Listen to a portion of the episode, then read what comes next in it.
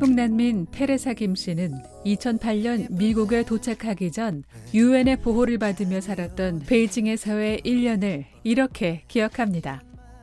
그 1년 동안 죽으라 하고 공부했어, 공부를. 그 공부한 생 기억밖에 없어, 거기서. 별로 지루하다는 생각 못 해봤어.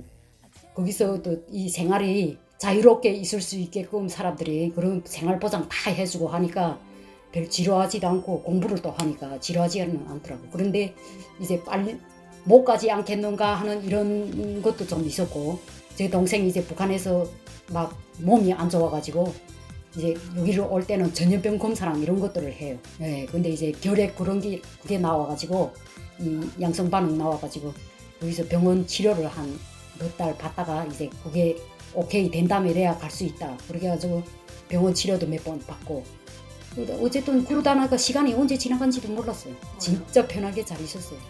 그 다음에 거기 들어간 다음에 일단 들어가니까 무슨 위험에 대한 그런 것도 강박감 같은 것도 받은 것도 없고 그, 그 안에 들어가면 뭐 우리만 있는 게 아니고 탈북자들이 마음대로는 못 나가는데 이제 직체적으로 나가다가 이제 시간이 오래되니까 그게 조금 해이돼서 이제 아침 운동도 솔솔 다니고 근데 원래는 다니지 말라는 긴데 그 안에 너무 꽉 갇혀 있으니까 사람들이 갑갑하고 하니까 이제 운동도 들어 나가기도 하고 간단하게 장 보는 것도 할 수 있었고 음식도 만들어 드시고 예, 예. 그게 부엌 딸린 데 돼가지고 음식도 우리끼리 만들어서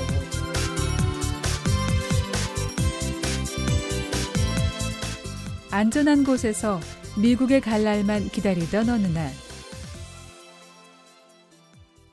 다 나오라고 그러더라고. 그래 그때는 짐이라는 건 뭐 있어? 아무것도 없지. 우리인데 무슨 짐이 있어요?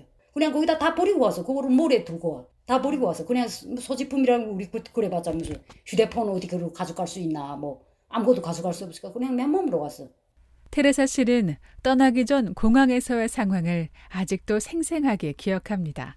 그날에 이제 공항에 나올 때도 아주 긴장하게 나가죠. 다른 데로 다른 사람들이 나가는 코너가 아니고 다른 코너로 해서 나가고 미국으로 직행 못하고 이제 도쿄로 거쳐서 왔어요. 그 기분은 무슨 상상이 어떻게 말할 수가 없어요.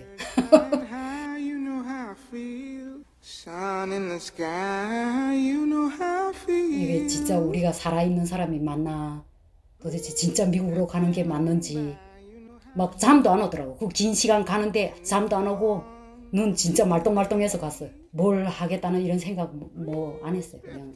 무슨 세상인지 세상이 다른 세상이 바뀌어가지고 그런 말이 다 귀에 들어왔어 아무것도 귀에 안 들어와. 처음 도착한 곳은 미 남부 켄터키주. 한인교회의 도움을 받아 미국에서의 첫날 밤을 지냈는데요. 베이징에서 만났던 영어를 참 잘했던 북한 청년 테레사 씨보다 먼저 미국에 와 있었고 조지아주에서 켄터키까지 두 자매를 만나러 왔습니다. 저희가 이제 먼저 그 영어를 배워주던 애가 여기 애틀란타에 먼저 와 있었어. 걔가 우리보다 한 달 일찍 왔어요. 어, 그 걔가 우리 켄터키 간다 하니까 애틀란타로 가자고 데리러 왔더라고 그 밤중에 그래서 걔가 차를 타고 이제 애틀란타를 같이 오게 되는 거죠 그 켄터키에서 내렸을 때는 켄터키가 시골이잖아요 좀. 근데 내가 상상했던 나는 지금 상해에서 있다가 북경에서 화려한 데 있다가 중국은 속이 어떤든지 간에 지금 화려하잖아요 겉보기는. 근데 나도 그렇게 상상하고 왔는데 미국 딱 오니까 켄터키 아침 날 밝았는데 이게 어디인가 이게? 미국이라는 게 잘 믿겨지지 않을 정도로 너무 좀 그렇더라고 이게 그래서 이게 사람들 보고 물어보니까 이게 도시라 도시가 아니 돼서 그냥 이런 시골이라고 그러더라고. 예. 그래가지고 그랬는데 이제 애틀란타로 오면서 보니까 애틀란타 쪽에는 이제 차 타고 오고 보니까 막 불도 뭐 번쩍번쩍하고 여기 다운타운 지나갈 때 그러니까 좀, 야 이게 미국이 이런 데구나 하는 생각을 하면서 왔죠.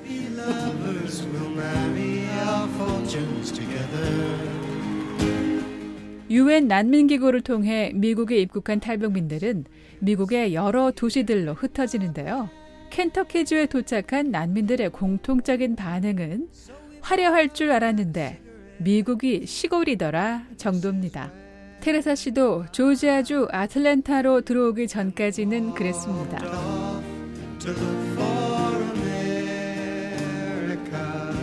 2005년 탈북해 자유민주주의 나라 미국에 도착해 처음 맞이했던 봄. 너무 감사한 거는 두 말하면 진짜 예, 너무 감사했죠. 근데 이제 한국에는 뭐 정착금 같은 것도 주고 뭐 집도 주고 그러잖아요. 근데 미국은 그런 게 없이 그냥 한인들이 누군가가 도, 도와준다면 그런 게 없어요. 정착금 같은 것도 그냥 딱 food stamp 거기다 이제 한달 먹을 수 있는 돈만 딱 넣어줘요. 근데 그때 당시로서는 아, 미국은 이런 나라구나 하는 생각이 들더라고. 내가 그 자립으로 살 수 있게끔 지금 하는 거잖아요. 그 언니라는 저쪽 편에서 지금 한국에서는 정착금도 받고 뭐 아파트 집도 받고 하니까 우리가 잘못 오지 않았나 이런 생각이 모르면 그렇게 생각할 수도 있더라고요. 그런데 나는 오히려 이게 더 나은 방법일지도 모른다는 생각이 들더라고. 왜냐하면 이게 자꾸 받는 습관 이런 것들이 있으면 사람이 이게 일도 안 해주고 조금 좀 그렇잖아요. 근데 어떻게 하나 먹고 살아야 된다는 이런 생각이 들고 어떻게 하면 살겠는가 방법을 연구하게 되고 그래서 어쨌든 정착을 딱 하고 되니까 그게 이 미국 방법이 더 낫구나 하는 생각이 들더라고. 집 주고 정착금도 주는 한국으로 간 탈북민들이 부럽지 않았습니다. 미국은 난민이 도착하기 전 각 서비스 기관에 의해 난민들이 살 집과 필요한 가구들, 먹을 음식들을 구비해 놓습니다. 이후 생계 지원은 난민 재정 보조 프로그램에 따라 받게 되는데요. 미국에 처음 정착한 난민들은 보통 처음 몇 달은 이 프로그램을 통해 식료품 교환권과 생활비 등으로 생계를 유지하고 보조를 받는 동안 얻어 소득이 생기게 되면 재정 보조는 끊기게 됩니다. 의료 지원 같은 경우는 난민 의료 지원 프로그램으로 미국에 도착한 날부터 8개월 동안 지원해 줍니다. 테레사 씨는 바로 이런 미국 정부의 난민 정책 시스템이 오히려 자립할 수 있는 동기를 갖게 돼 좋았고 3개월간의 영어 학습 과정을 마치자마자 바로 첫 직장을 잡았습니다. 하는 데 있잖아요 세탁소 거기를 제가 저 재봉 그런 거를 하다 보니까 아이고 아무리 그쪽 편에서는 뭐 운동복 같은 거를 막 만들어 가지고 무슨 특별히 무슨 완전 고급 기술은 못 되고 그냥 옆에서 시다발이나 했죠. 그때는 예 기술자 밑에서 그냥 시다발이 하고 그러면서 그냥 배우는 거죠.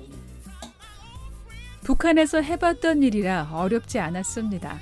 아니 저야 무슨 얼마 주던 그런 거를 별로 그런 거 가지고 얘기를 안 했어요. 그냥 준다고 하는 대로 그냥 첫 월급 준다는 게 이제 11불을 준다 하더라고. 11불. 예. 또 11불이라도 그게 큰 거 아니에요. 첫 직장 잡는데. 그래서 그 11불도 그냥 감사하게 받았죠. 하루에 몇 시간이나? 8시간. 조지아주 애틀란타에서 동생과 함께 살면서 동생은 영어 공부를 더하고 언니인 테레사 씨는 세탁소에서 일을 시작하며 본격적인 정착 생활에 들어갑니다. 한국 사람들이 와서 이게 다 뭐를 얘기하잖아요. 근데 카운터에 한국 사람들이 다 있어가지고 한국 사람들이 이제 다 써요. 이거를 어떻게 어떻게 해달라고. 그 이제 그런데 이제 한국 사람들도 영어로 다 써. 근데 그때 이제 그게 단어들이랑 그 공부했던 것들이 그래도 그때 당시 공부했기 때문에 뭐 줄여달라, 올려달라, 눌려달라 이런 거를 그때 공부했으니까 그만큼 그래도 받아들이죠. 그래서 야 그때 공부하기를 진짜 잘했네 하는 생각이 들더라고. 그때 그 글을 하나도 알아못 보면 그거 가지고 이게 뭐냐고 물어보면 누가 좋아해요? 그렇게 1년쯤 지나고 테레사 씨는 또 다른 계획을 세웁니다. 남의 도움 없이 제대로 홀로 서기를 해보고 싶었던 건데요.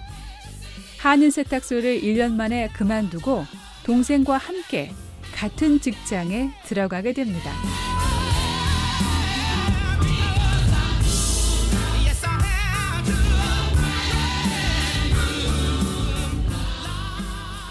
BOA 뉴스 장량입니다.